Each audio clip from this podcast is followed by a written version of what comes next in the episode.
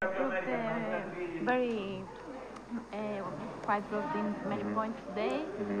Yeah, um, you know, everybody they came to do their job. We came to play. We played really good, but it started with our defense, and um, I think we should just keep building off that. It was the first uh, win in Oaxaca for Yeah. the EuroLeague. Yeah, that was important. I was glad that we was able to do that for the fans. The fans was important for you. Always, always. man. I love when the fans are there. I love when they're giving us energy. I'd be upset when we're not playing good because I know they, they really care about us. They care about Panathinaikos, of course. So whenever we're not performing well, it bothers me. So I'm glad we was able to win. And how see the Panathinaikos next times? I'm praying that we just keep going like this. Thank you very much. Thank you.